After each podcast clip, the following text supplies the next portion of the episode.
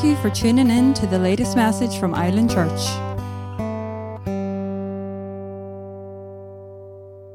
Let's open our Bibles in uh, Romans 1 and we'll read from verse 16.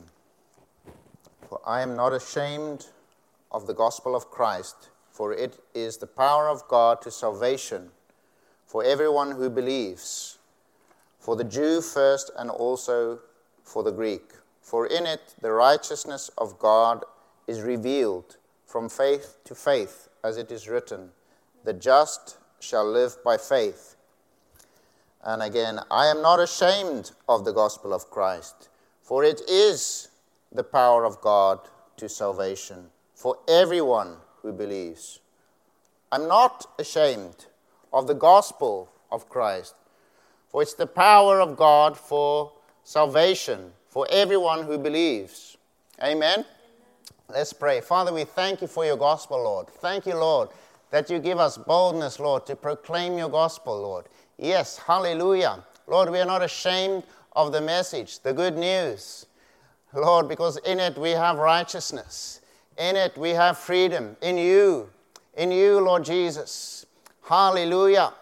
Hallelujah. In you we have new life. Glory to God. Hallelujah. Thank you, Lord. Thank you, Lord. Father, that you open our hearts, Lord.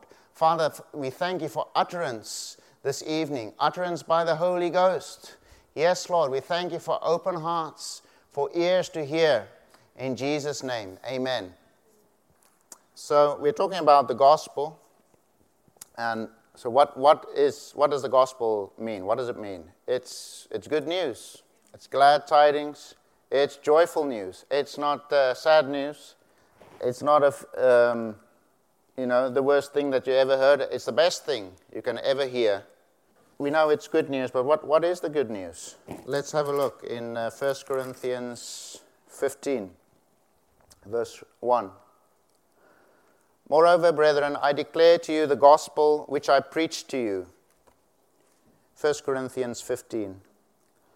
Which also you received, and in which you stand, by which you are saved, if you hold fast that word which I preached to you, unless you believed in vain. For I delivered to you first of all that which I also received, that Christ died for our sins according to the Scriptures, and that he was buried, and that he rose again the third day according to the Scriptures, and that he, that he was seen by Cephas, and then by the twelve. After that, he was seen by over 500 brethren at once, of whom the greater part remain to the present. That's back then. But some have fallen asleep. By now, all of them have fallen asleep. After that, he, has seen, he was seen by James, then by all the apostles. Then, last of all, he was seen by me also as one born out of due time. Okay, so that's the gospel. Jesus died for us, he rose again, and he was seen by multiple people people who touched him, people who ate with him, um, etc. And we have their testimony in the Bible. Amen? So glory to God. Now, uh, we, we read first that uh, the gospel is the power of God to salvation, right? So, what, what, what is salvation? That word salvation, or to be saved, means uh, to, uh, to save, to rescue, deliver, or to heal, or to be saved, to be rescued, to be delivered, or to be healed. Amen? So, just that one word is a lot of good news again. It's, it's good stuff. Now, who can tell me who was the first preacher in the Bible that preached uh, the gospel? Anybody? Peter? John? John the Baptist? Jesus? Well, yeah, could say it's Jesus. Um, Well, let's turn to Mark 16 and find out.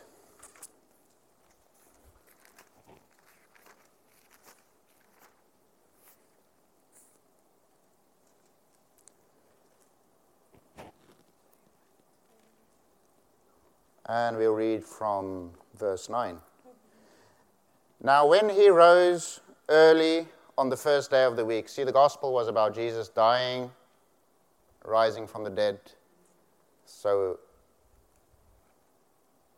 it, it should be something that was preached after it happened, right?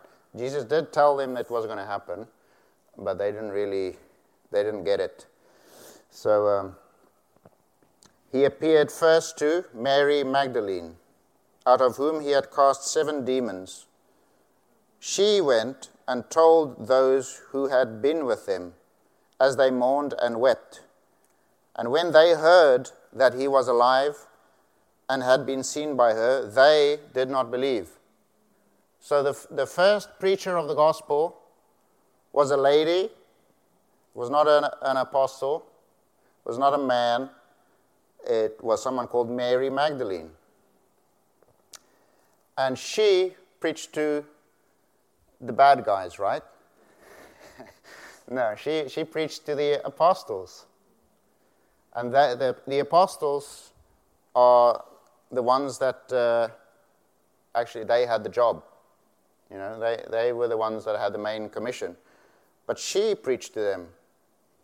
And they didn't hear. They, they heard, but the, the word didn't go into their heart. So they did not believe. So, what, what does it tell us? That means little old me, or little young me, or little big me, or little tiny me, doesn't matter who me is, or who me are.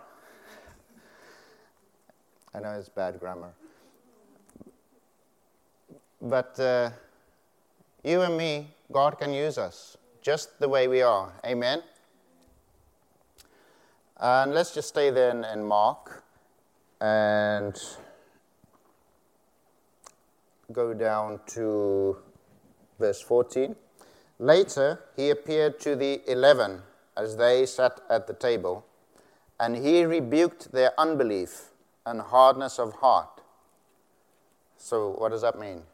He was saying, Hey guys, I sent Mary to you, and there was uh, two others that he sent as well, that he appeared to and they didn't believe either of them. Right? So he must have said something like, What's wrong with you? You know? Don't you know how faith works? Comes by hearing, hearing by the word of the Lord. So they heard the word of the Lord, but they, they didn't have faith. And he rebuked their unbelief and hardness of heart because they did not believe those who had seen him after he had risen. So it's not just Mary, it's the others as well. And he said to them, Go into all the world and preach the gospel to every creature. That, I think that means the chickens and the sheep as well. He who believes and is baptized will be saved. Well, the, the chickens don't have a, we're not going to baptize them, so I think they don't have a chance. He who believes and is baptized will be saved, but he who does not believe will be condemned. Okay? So there we have that word saved again. He who believes and is baptized will be saved, but he who does not believe will be condemned. So it doesn't say he who is not baptized will be condemned. It says he, he who does not believe will be condemned. So a lot of people re- read the previous verse and they say, if you're not baptized, or if you're not baptized in my church, you're not saved. You know, but that's unscriptural. Um, and then verse 17, he says, These signs will follow those who believe. So first he said, If we believe, we'll be saved. And now he's saying there'll be signs following as well. So these signs will follow those who believe. In my name, they will cast out demons. They will speak with new tongues. They will take up serpents. And if they drink anything deadly, it will by no means hurt them. They will lay hands on the sick and they will recover. So, you know, when we started, we said, What does salvation mean or to be saved? What does that mean? And we said it means uh, to be saved, to be rescued, to be delivered, or to be healed. So, Doesn't that sound just like the signs that he's mentioning? These signs will follow those who believe. They will cast out demons, that's deliverance. See, there's salvation. They will speak with new tongues. Okay, maybe you can't get that from the word salvation, but uh, that's pretty miraculous. They will take up serpents, and if they drink anything deadly, it will by no means hurt them. Again, uh, that sounds a bit like to be rescued or to be saved. You be saved from the serpents or the poison.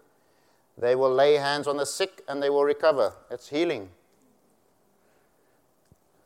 So, uh, what does a saved person look like? A saved person looks like somebody who's delivered who's rescued, who's healed, who casts out demons, who speaks with new tongues, who takes up serpents. If they drink anything deadly, it, it doesn't harm them.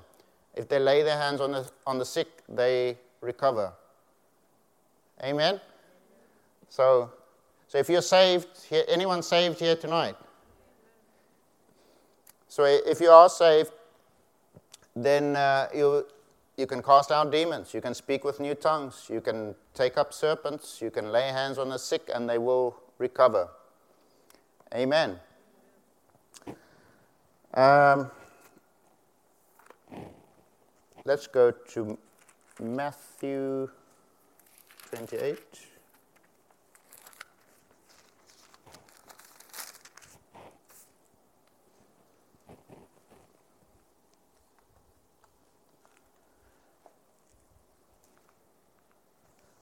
and verse 18. Jesus came and spoke to them, saying, All authority has been given to me in heaven and on earth. Go therefore and make disciples of all the nations, baptizing them in the name of the Father, and of the Son, and of the Holy Spirit, teaching them to observe all things that I have commanded you. And lo, I am with you always, even to the end of the age. So this is similar to, to the scripture we wrote, uh, we read in Mark. Um, Jesus is telling them what to do. He's sending them, he's commissioning them, and he's telling them, make disciples of all nations, baptizing them and teaching them, right? So, how do we make disciples of all nations? We baptize them and we teach them. What do we teach them?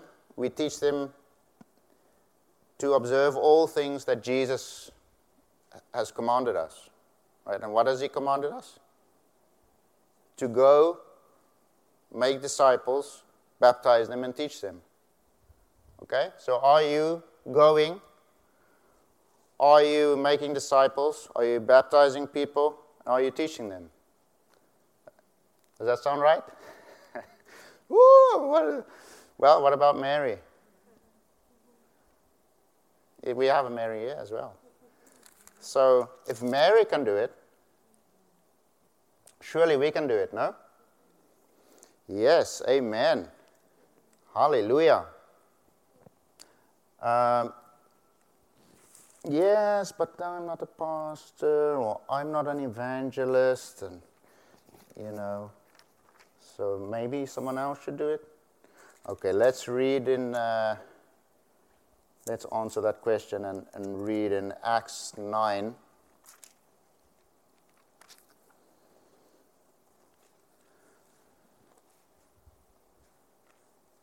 Acts 9 and from verse 10.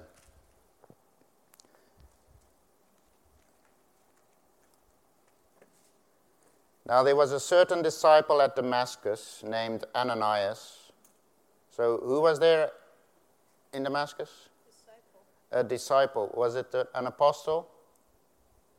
No. Was it a pastor? A teacher? A prophet? An evangelist?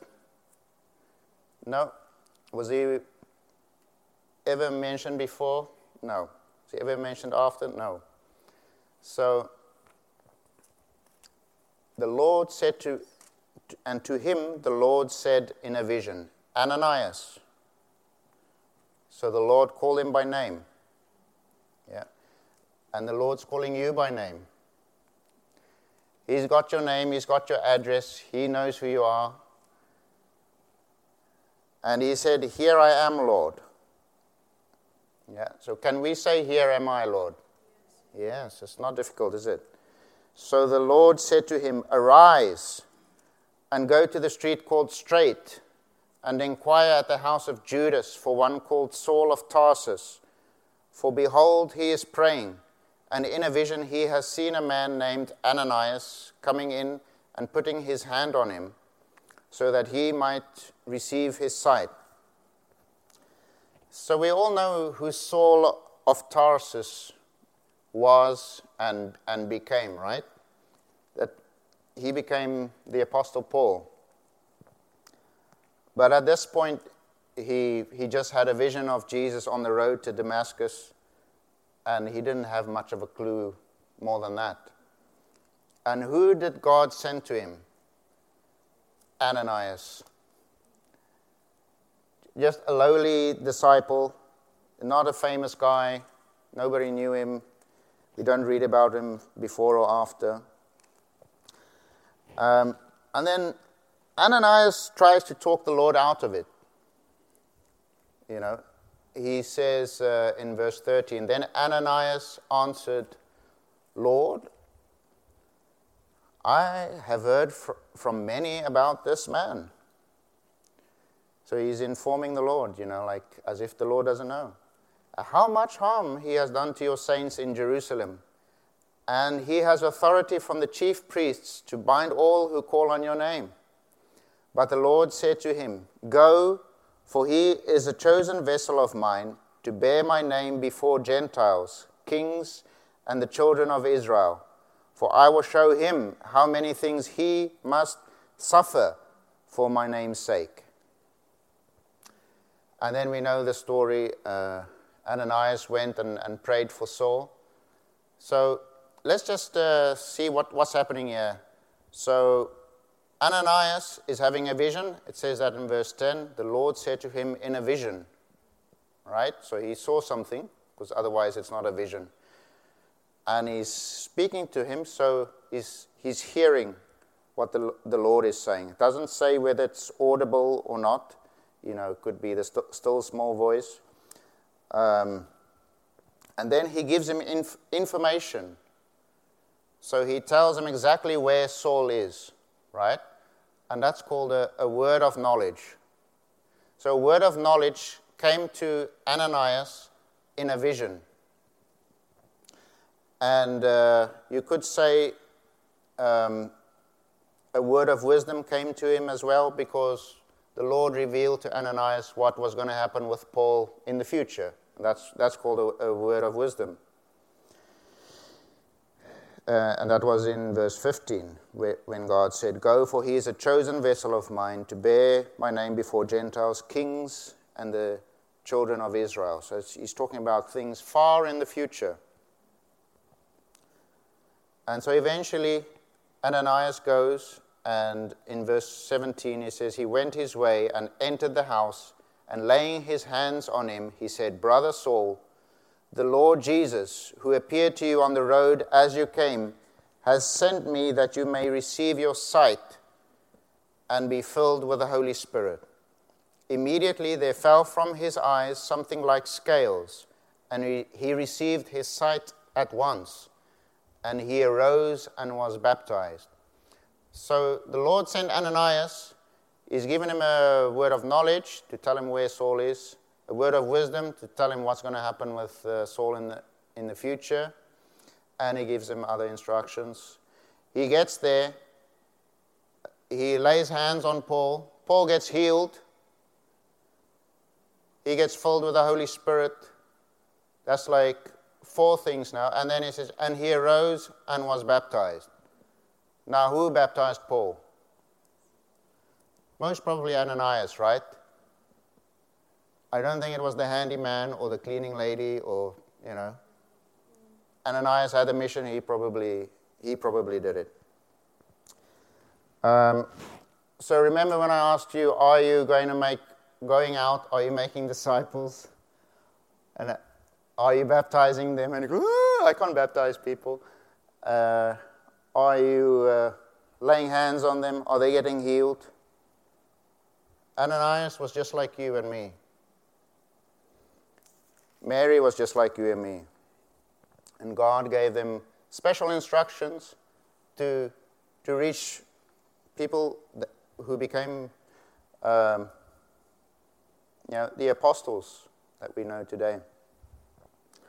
And just like that, imagine if, if you were the one that, that reached Billy Graham or that reached Reinhard Bonnke, and you never reached anyone after, and you just reached that one person. Wouldn't that be amazing? You know? like, even if, if no one ever heard of you again, but you, you reached that person who then did so many uh, great things for the Lord.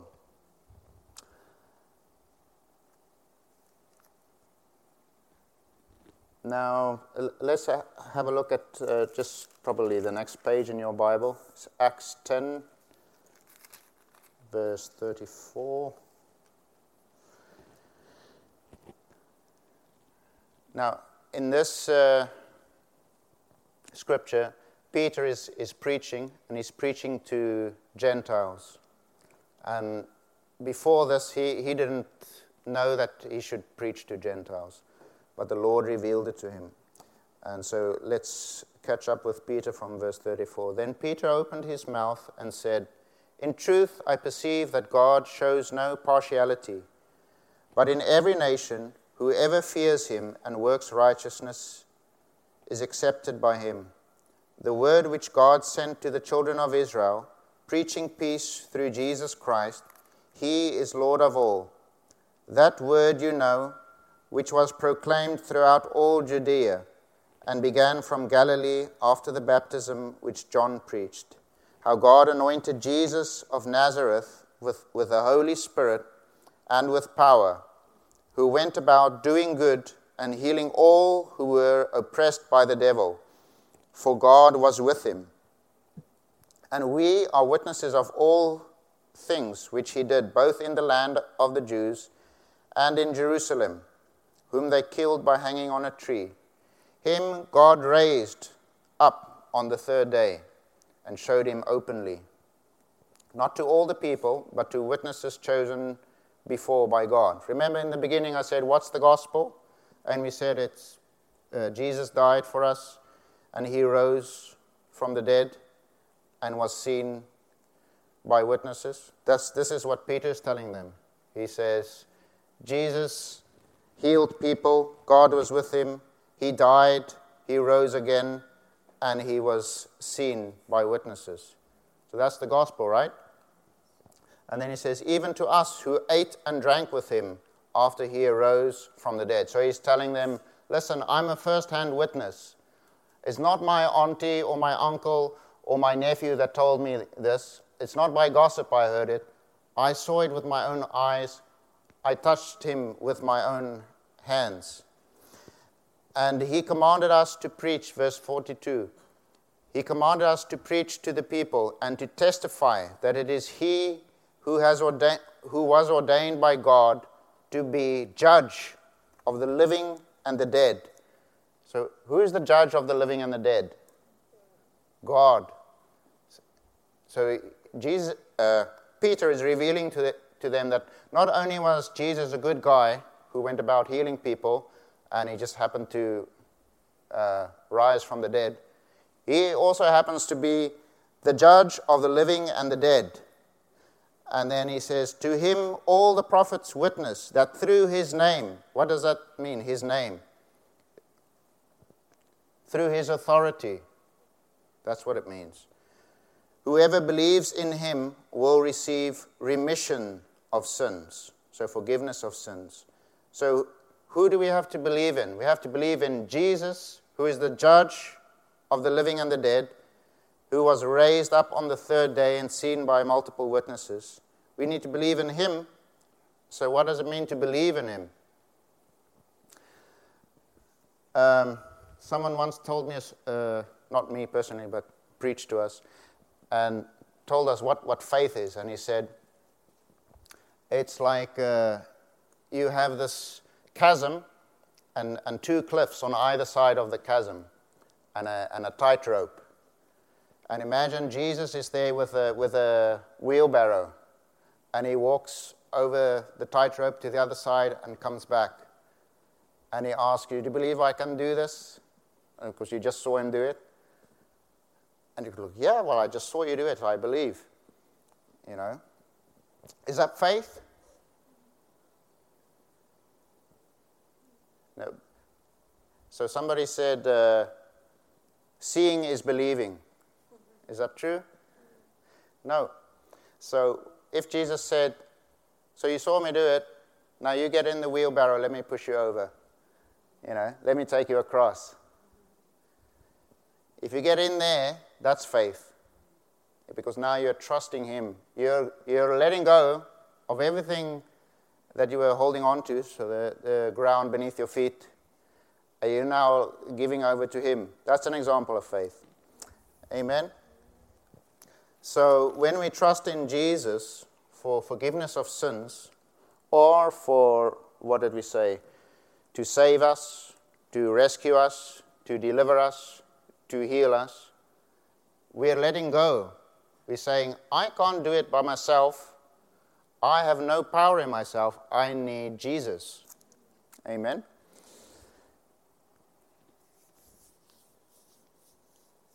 Now, I was just uh, remembering how my, my brother came and spoke to me one, one evening. So, at the time, I wasn't serving the Lord, and the Lord spoke to him and told him, Tonight, you speak to Barry.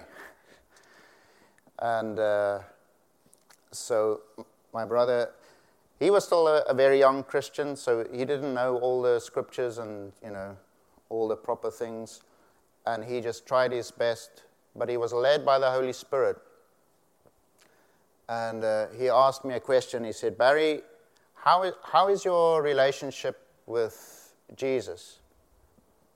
And I'm like, "What? What do you mean relationship? What's that?" And the thing is, I knew that, that he was going to come and speak to me because I could see the change of, uh, in his life. So I was scared that he was going to come and talk to me. So I thought, I better get everything right so that when he comes and talks to me, I'm prepared. So he can't get me in a corner. So what did I do? I, I stopped doing the bad things that I was doing.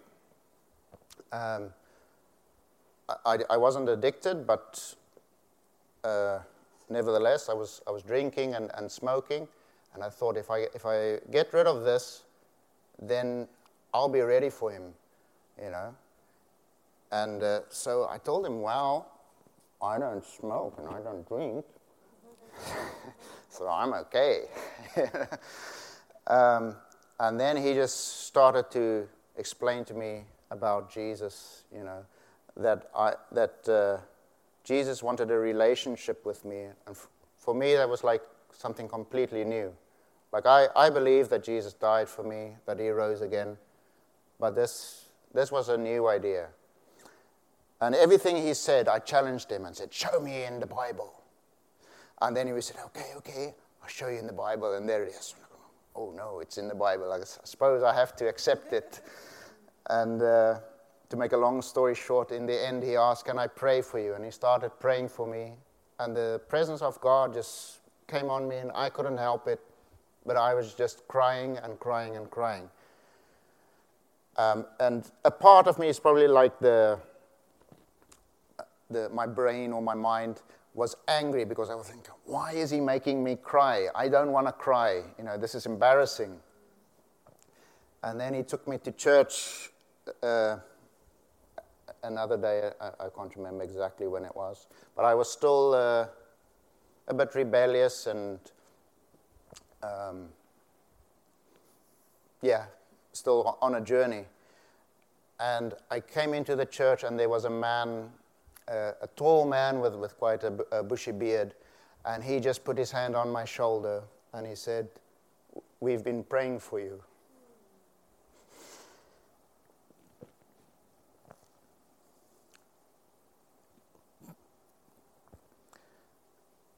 And again, just like now, I, I don't know why, but I just started uh, crying immediately, just as he touched me and said that. And again, I was like, everywhere I go with these people, they make you cry. And uh, that evening, there was, uh, you know, like an overhead projector, kind of similar to us, ours, but like with the old-fashioned over, overhead projectors. And uh, I don't know what songs they were singing. It was probably something like, uh, um, was that When I'm in Awesome Wonder? One of those like old songs.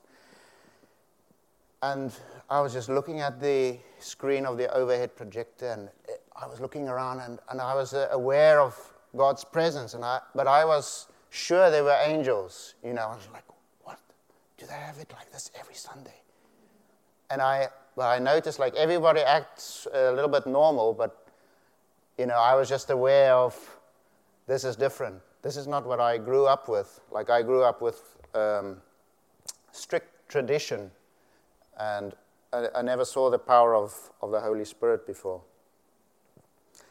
Amen. So, so who reached me? It was just my brother. What if my brother decided not to chat to me that, that evening? Then, uh, about a year later or so, a man came in from the church, came to explain to me about being baptized. And uh, he, he took long. He took probably an hour or two going through what felt like hundreds of scriptures. Uh, but it was probably not that many. But he had a file like this, you know, and the whole file was just about baptism. I mean, it was over the top. He was not the pastor, he was just uh, like a, a lay preacher, I guess. And uh, at the end, like I was ready for an argument, you know, because I like uh, to see, you know, are you telling the truth? Show me exactly from the Bible, or you're out. And uh, so he got to the end, and he said, I can't convince you. Only the Holy Spirit can convince you. And I thought, like, I think he just did. You know, he's convincing me now. Let's go. Let's go. You, you need to baptize me, and you need to do it now. Because he read to me, uh, you know, this same Ananias um, I think it's in, in Acts 22. Let's have a look if we can find it.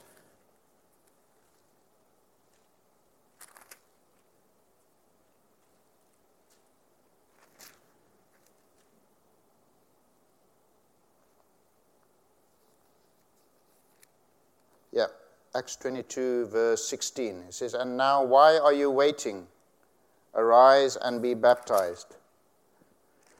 Amen. So those words were ringing in my ears. Why are you waiting? Because I already knew actually a year before, because my brothers showed me in the Bible. So I was convinced, but I did nothing about it. Because I reasoned, well, I'm saved, I'm born again, I'm filled with the Holy Spirit, I'm uh, praying in tongues. So what's this, you know, why do I need to be baptized? I feel good inside and, and stuff like that. that. That's what my head was, was telling me. Uh, but then these words were ringing in my ears. Now, why are you waiting? Arise and be baptized. So the man who told me about, you know, this verse wasn't prepared to baptize me. Can you believe it? I told him, listen, we have a, the place where we lived was uh, a school, uh, a school with a boarding school, and they had a swimming pool. So I said, There's a swimming pool there, we can use it. It's, I think it was a Sunday afternoon. Uh, you know, and we had permission to, to use it. Said, Let's go. He didn't want to do it. Then I turned to my brother, who also taught me about, you know, you need to be baptized. He wasn't willing to do it either. Then I got on the phone and called the pastor. I said, Pastor, I want to be baptized and we'll be baptized tonight. And then he was, uh, we can't do it tonight, we can do it next Sunday. So I had to wait that whole week. And I was so in anticipation. Why have I got to wait this week? You know, like, God said, Why are you waiting? Amen. And uh, so when, when I started working in the post office in South, no, actually it was before that. Uh, before I started working in the post office, when I was a door-to-door salesman, I would uh, speak to people, find out if they're uh, born again. If they're not born again, I'll share the gospel with them. If they already are born again, I'll start talking to them about being baptized, explain to them, uh, not like that man with the file, you know, just uh, one or two or three scriptures, and uh, share with them about being baptized. And then I would also, like Ananias, pray with them to be filled with the, with the Holy Spirit. Um, and this one place I remember we went, it was called Sebokeng. Now, in South Africa, Sebokeng is, back then, I don't know how it is now, but back then it was quite a dangerous area. And so we were doing door to door sales there. And I came to this house, and there were three ladies. They're probably just uh, drinking tea. Like, was, one was the owner of the house, and the other two were visitors. And uh, I started speaking to them after trying to sell them stuff from a catalog.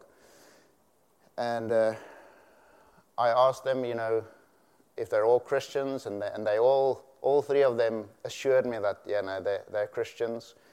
And uh, so all the questions I asked them, they, they answered correctly. And then I thought, okay, well, let's, let's go to the next step. The next step is to be baptized. Because Jesus said, go to the, all the nations, make disciples of all the nations, baptizing them and teaching them, right? So I, I can't go on to the teaching bit if I haven't done the baptizing bit. So uh, now they were from three different denominations, these ladies. And uh, the one that was sort of on my left, she was against everything that I was saying, you know, about the baptism. And she was, I mean, she was not ready to hit me, but she was, you could see she was hostile and, uh, but the other two, I think they were from different denominations. And, and they, I think they were probably already baptized. So, or they were convinced of what I was showing them. It's a long time ago, so I, I can't remember exactly. But they were positive. And then, uh, so we spoke about that for, I don't know, 10, 20 minutes. And then I started to speak about Acts 2 and being filled with the Holy Spirit. And uh, so I explained to them, you know, all the scriptures. And then we got to the bit where we, we're going to pray now, and they're going to receive the Holy Spirit.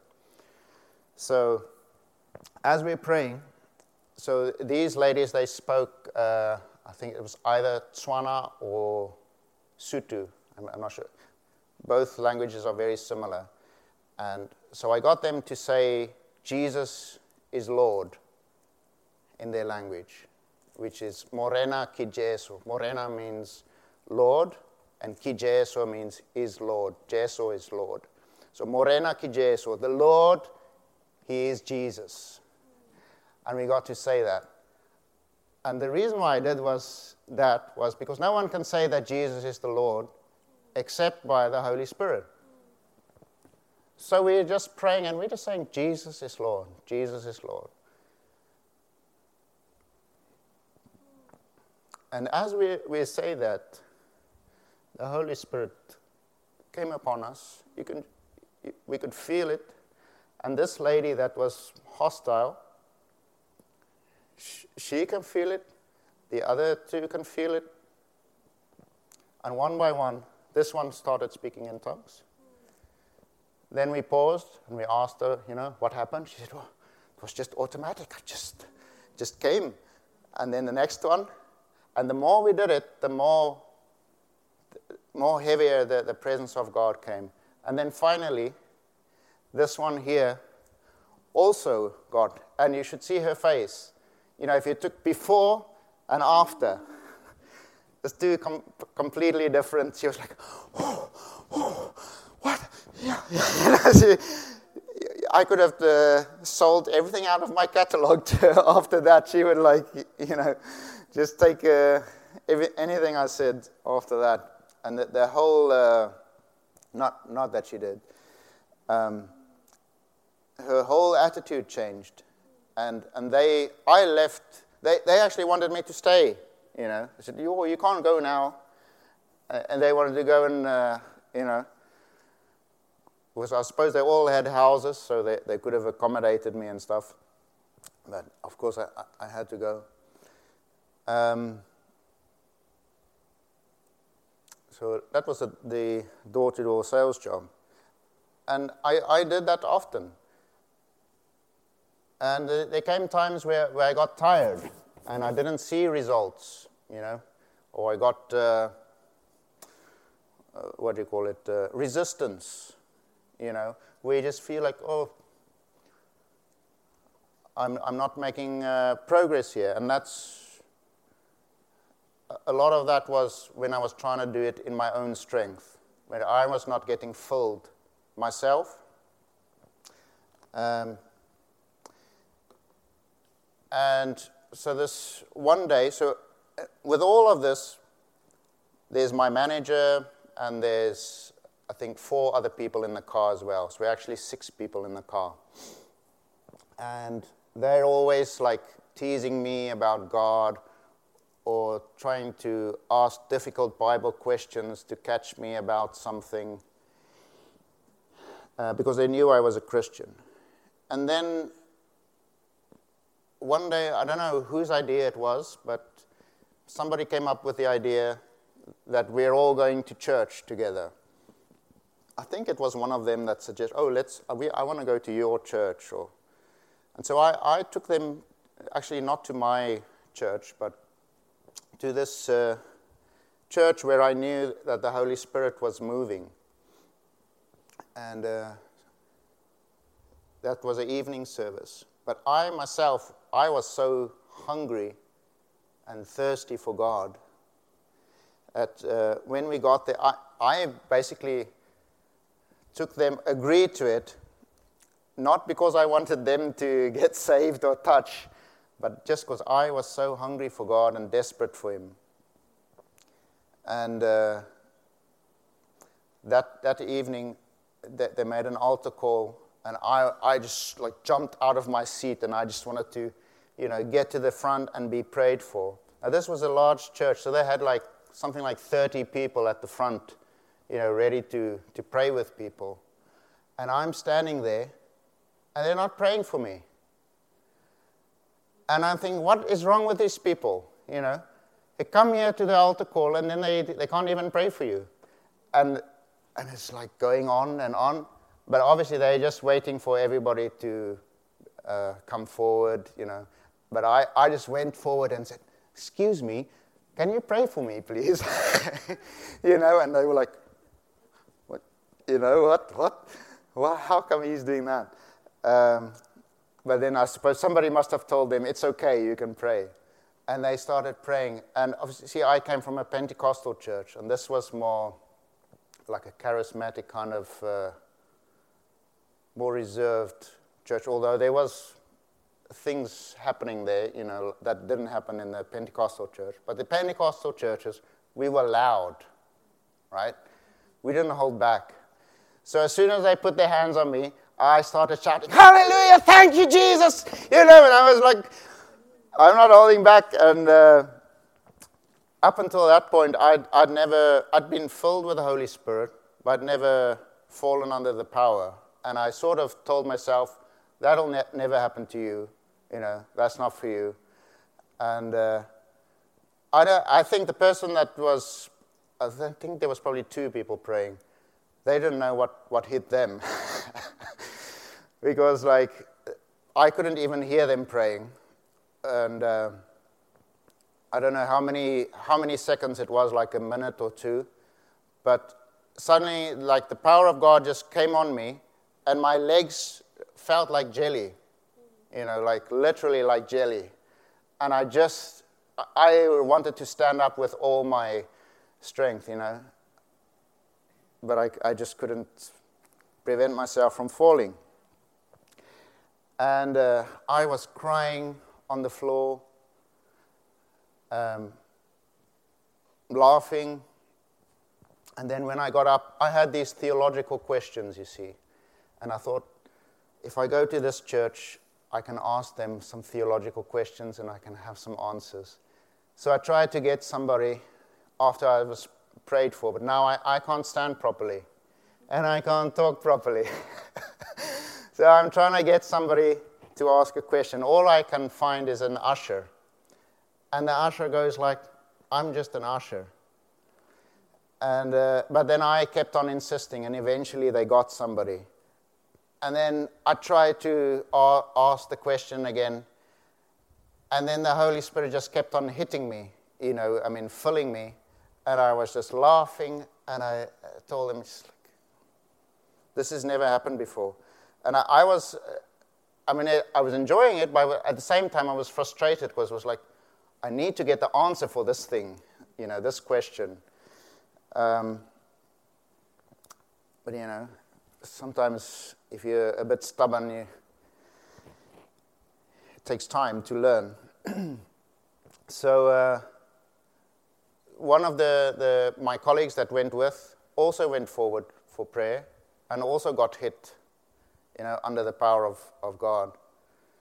Um, the next day, you know, usually I'm, I'm very quiet in the car, don't say anything.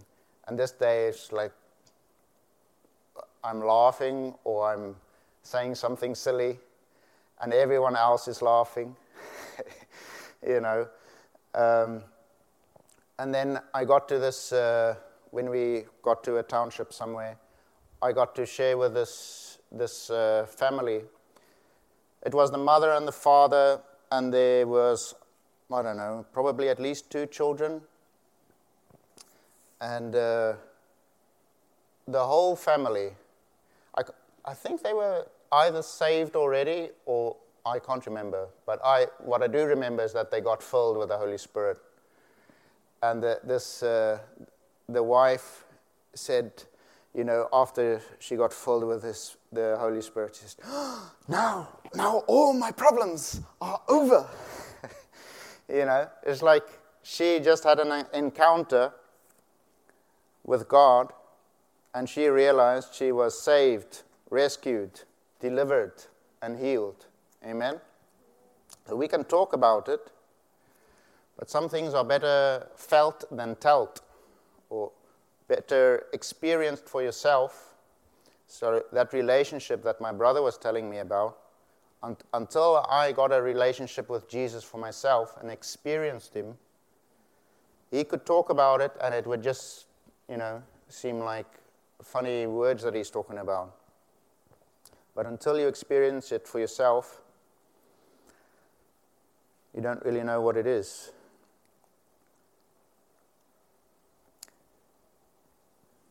You know, when, when I was uh, 15, I, I went on a family camp so at this point, I was still um, very far away from God. And on this family camp, there was this preacher who was from the same traditional denomination that I grew up in. But this preacher was different.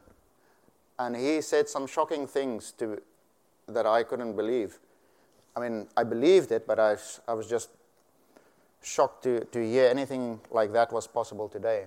And what it was was that he was in a car crash years before that, and he died in the car crash, and he came before Jesus, and Jesus uh, sent him back. And when he came back, uh, he had basically almost all the bones in his body was broken, and it took time, but everything healed up and then one leg was shorter than the other. So he had to have one of those shoes that's built up uh, because the way that when his bones were broken, you know, some of it was just shattered so badly that uh, when it grew back, his one leg was shorter. So, uh, so this pastor in Afrikaans, we, we, we don't say pastor for, the, for that in that denomination. We actually call them dominee which sounds a bit like domino. Um, I don't know what, where that word comes from. Must be like a Latin word or something. Um, so the Dominee had some friends, and these were charismatic friends, and they said, Oh, have you asked the Lord to, to heal your leg? You know, because I think he must have told them the story, you know, how he died and came before Jesus and Jesus sent him back. And then he said, uh, No, actually, actually I, I, never thought about it. So uh, they said, Well, why don't we pray for you right now? So, say, yeah, okay, don't see any harm in that. So they pray for him, and his leg grows back. In front of his uh, daughter, and his daughter st- starts crying and says, I'm seeing a miracle, I'm seeing a miracle. Now, what if, what if his friends just observed him and said, oh, Well, we're glad, at least you're alive. You know, praise God, you're alive. but they, they did what uh, Jesus said. They, they, they laid hands on the sick and they recovered.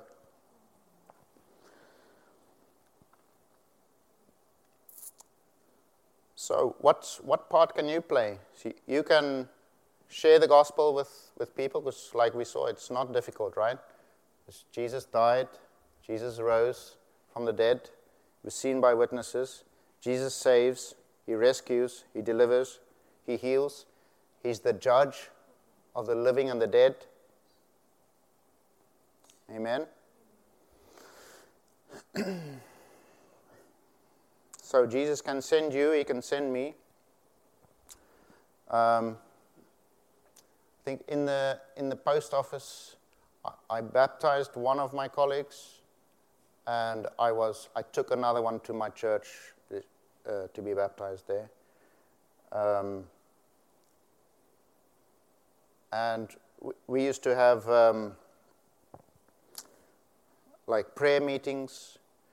There was there were two su- actually yeah two supervisors, and they were Christians, and they they wanted to have some kind of like a prayer meeting, you know, or a, a word meeting, Bible study, or something like that.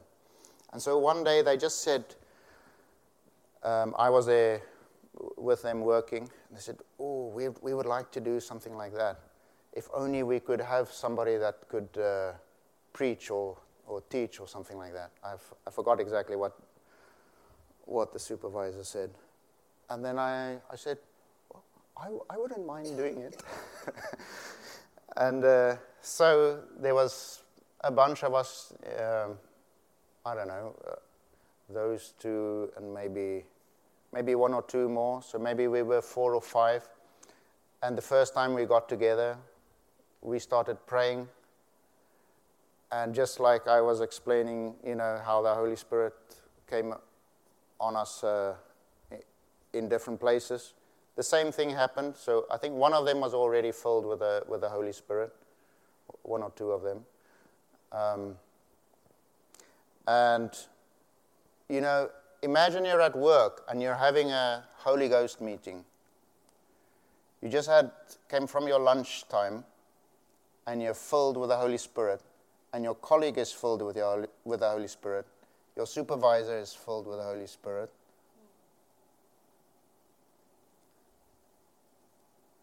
That's amazing.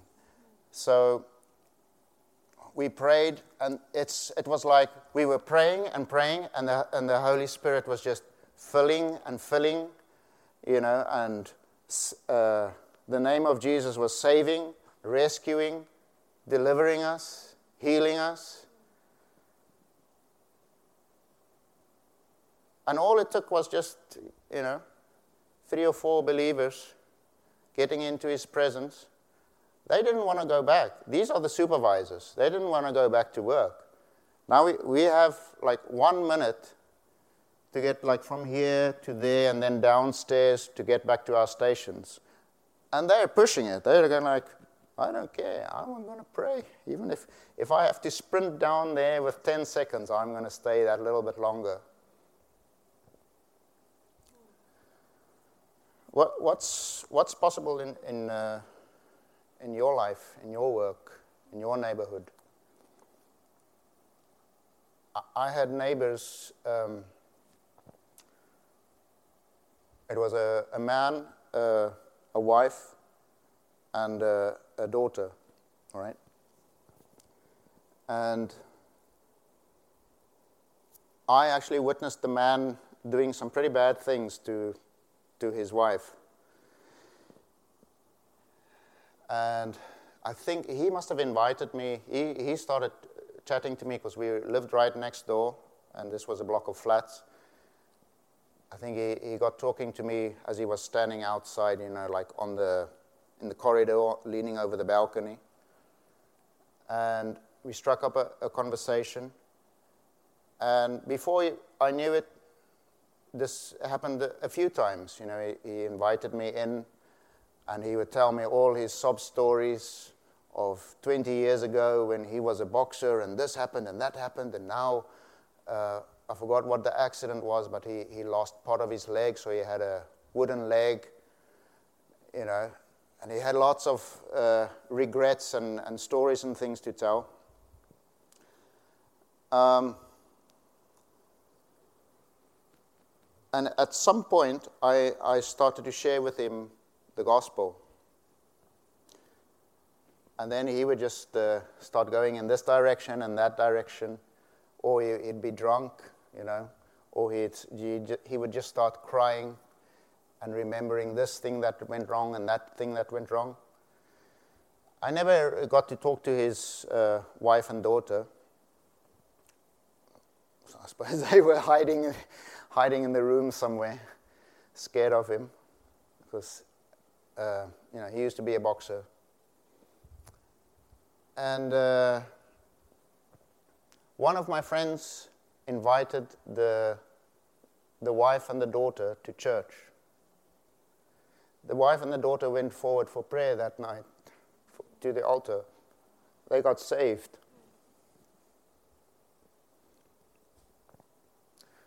Sometimes that's all you need to do is just invite somebody to church. You know, if you, you don't have the words to say, if you don't know how to, to preach the gospel, maybe you can invite somebody. Maybe you can bake a cake. Make, maybe you can leave a card.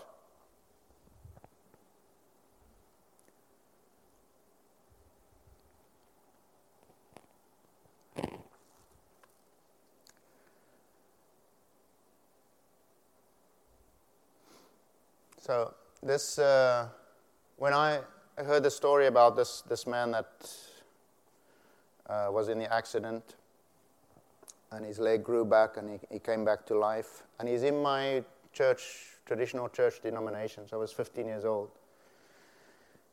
When I got back to school after this uh, family camp thing, I had so many questions. So I was telling my friends, you know, look, I went on this family camp and the preacher said he died and, and he came back to life and his leg grew back.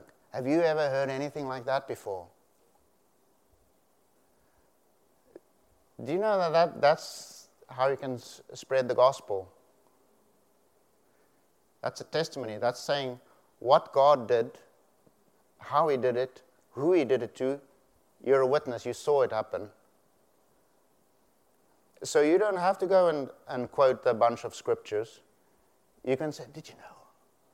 So and so had this problem, that problem. God fixed it. Isn't that amazing? Oh, where did that happen? Oh, really? Yeah. That's, that's what uh, testimony is. So in the, in the book of Revelation, we hear they overcame by the blood of the Lamb and by the word of their testimony. So each one of us has a testimony. What's your testimony? What's your story? And you know, sometimes you have, uh, you just heard something else that happened to somebody else. You can share their story.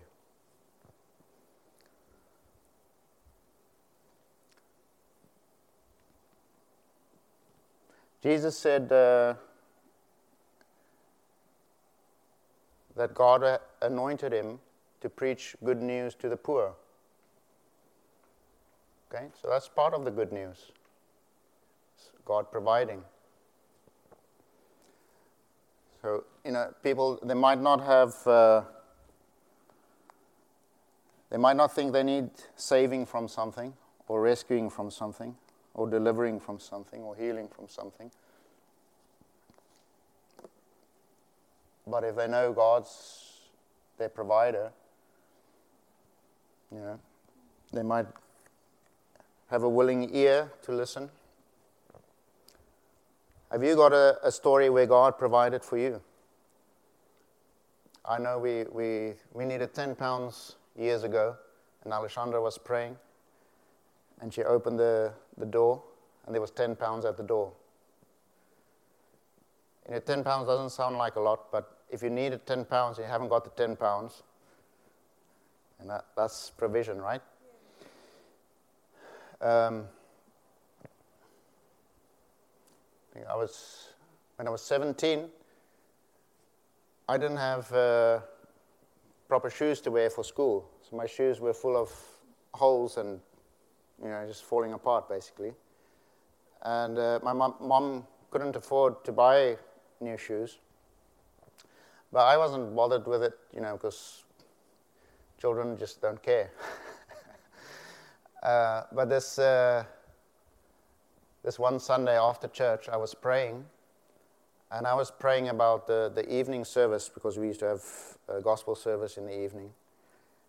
And as I started praying, it's like these words came up out of my spirit. And it's almost as I'm thinking, what are you praying and what are you saying? And I was saying, um, Thank you, Lord, that you provide for me today new shoes. And the thing is, like, I, I, I thought, how could I say such a thing? The shops are closed because on Sundays back then, this is 30 years ago, the shops were closed. You couldn't go anywhere to buy shoes. So, not only am I, am I praying, Lord, provide me for, for new shoes, I'm saying today, and I'm thanking Him for it as well. So, as if He's already done it. I think my brain is telling me, you know, you lost it now, but I knew in my spirit, I knew enough to know that that, that was from the Holy Spirit. And uh, that evening, God sent uh, somebody to, to preach in, in the church who, who just happened to also have been raised from the dead, uh, which is uh, bizarre, but there you go. But not, obviously, not at that moment, but uh, I think some years before that. Um, and he was telling his story, and afterwards, we were, everyone was just full, filled with joy. And I asked somebody in the church that I was actually a bit afraid of this guy because he was, he was quite big and he always seemed a bit grumpy and, uh, you know, not a nice guy to talk to. And I told him, listen, now, when are you going to invite me over to your house for tea? This, this guy I'm talking to, right? And he's got like, uh, uh, why, why don't you come tonight?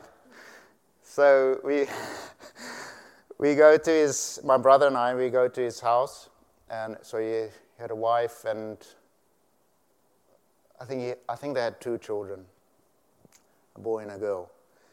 And uh, so as we're sitting there, they're giving us tea.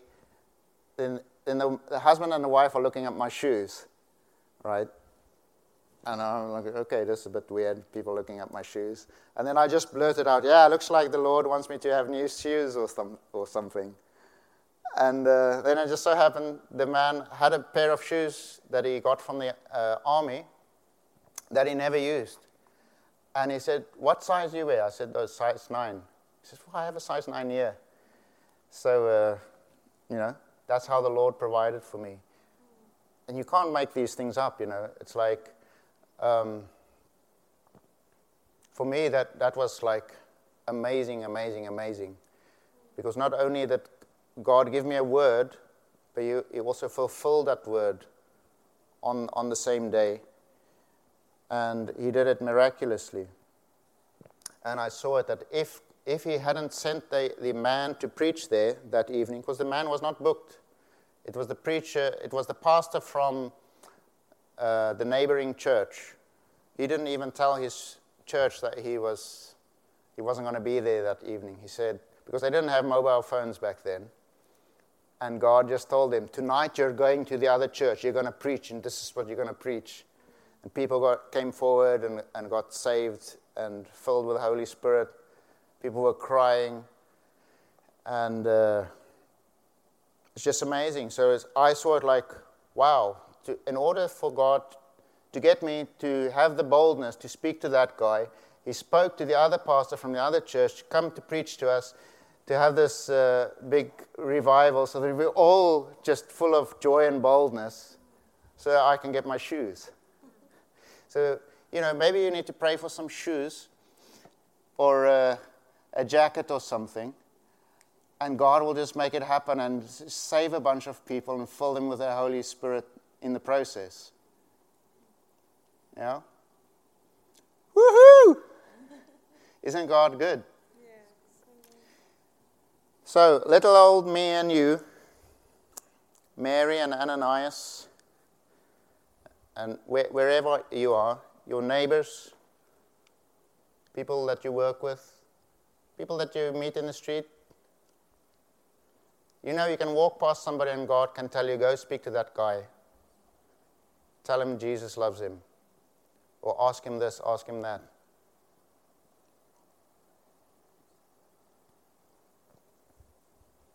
What's, what's the worst that can happen?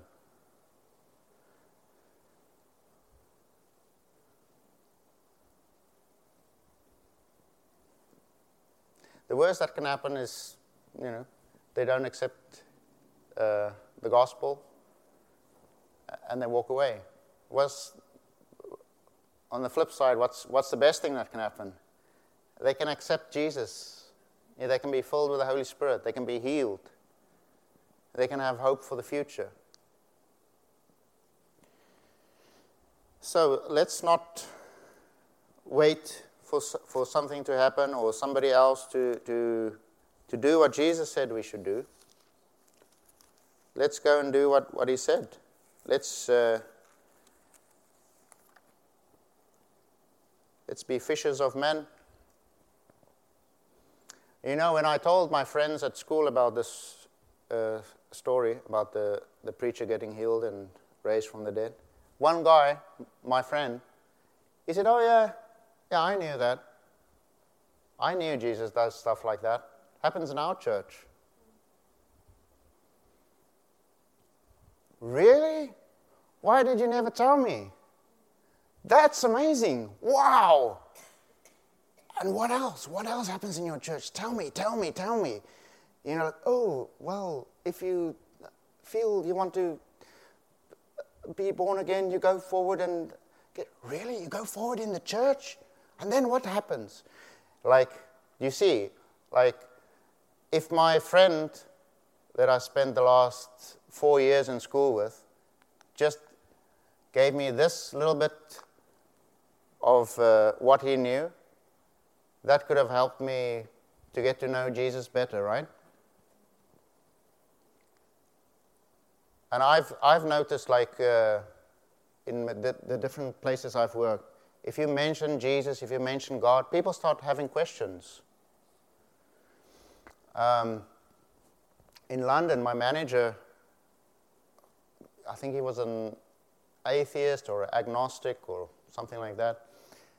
And, uh, but he, he liked music, and he actually used to record music when he was younger.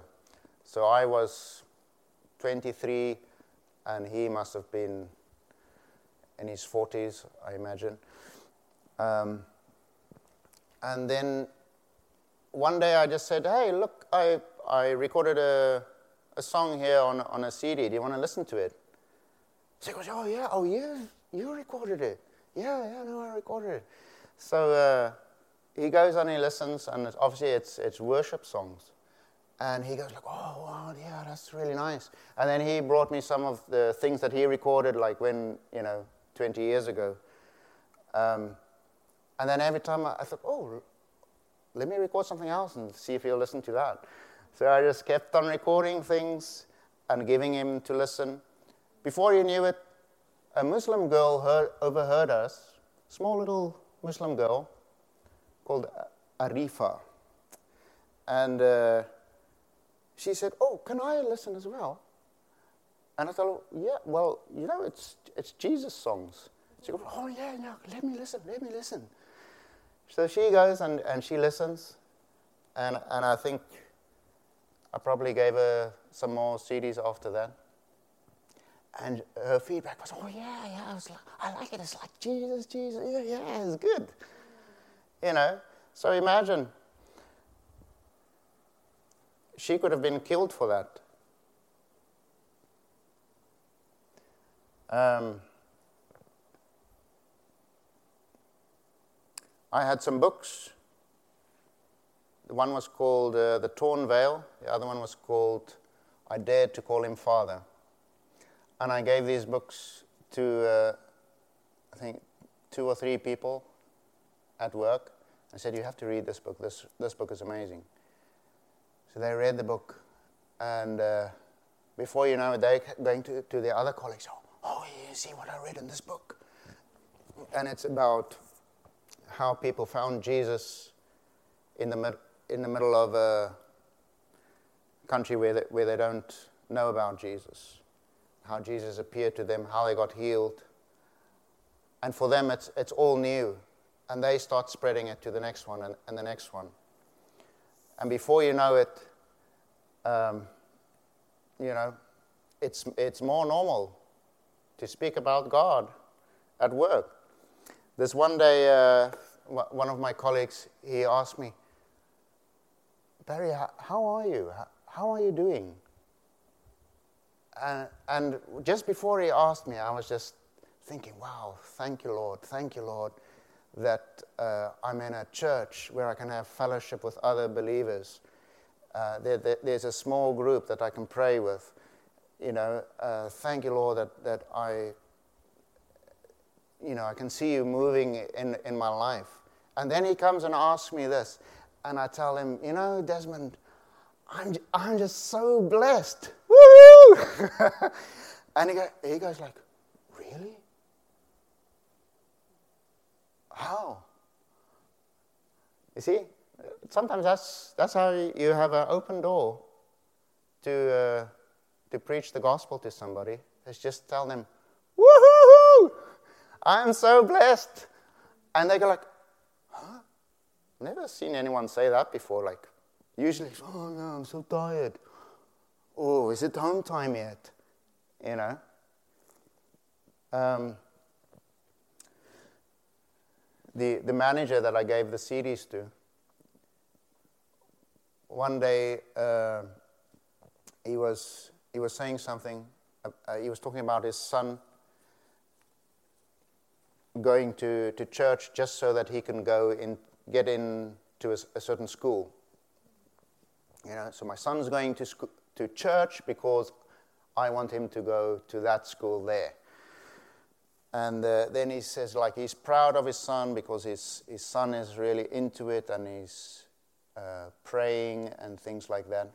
Oh, no, he didn't say praying. He said he's, he says grace, like before they eat. And then when he said that, he says grace, something in me turned on. I was like, what? Do you even know what grace means? You know?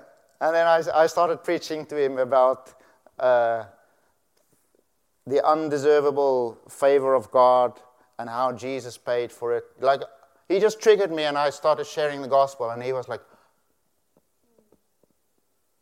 I, I wasn't planning on saying that, but it, it, it just popped out. And you, you've got to be ready to let him use you. Yeah? Don't hold back. Sometimes he's just telling you, go say this, these two words or these three words to so and so,